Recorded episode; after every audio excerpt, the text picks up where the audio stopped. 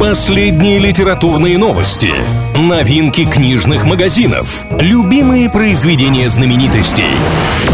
Книговорот на Правильном радио. Приветствую всех книголюбов, с вами Илья Андреев. В ближайшие пару минут будем говорить о литературе и всем, что прилагается. Что обсуждают?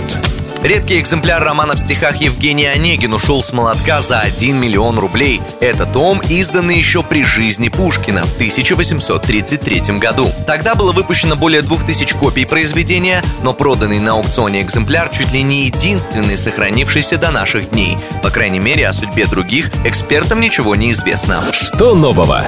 Сразу две крупные отечественные литпремии одновременно начали прием заявок на новый сезон. Это премия имени Александра Пушкина «Лицей», где лучших выбирают среди молодых писателей и поэтов до 35 лет, и «Большая книга», которая является одной из главных российских наград на протяжении многих лет. Подробные условия участия можно найти на официальных сайтах проектов. Прием заявок и там продлится до 28 февраля. Что интересного? Всероссийский центр изучения общественного мнения спросил у россиян об их увлечениях.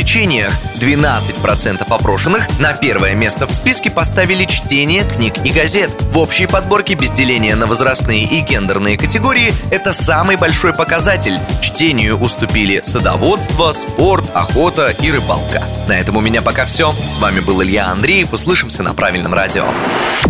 Книговорот на Правильном радио.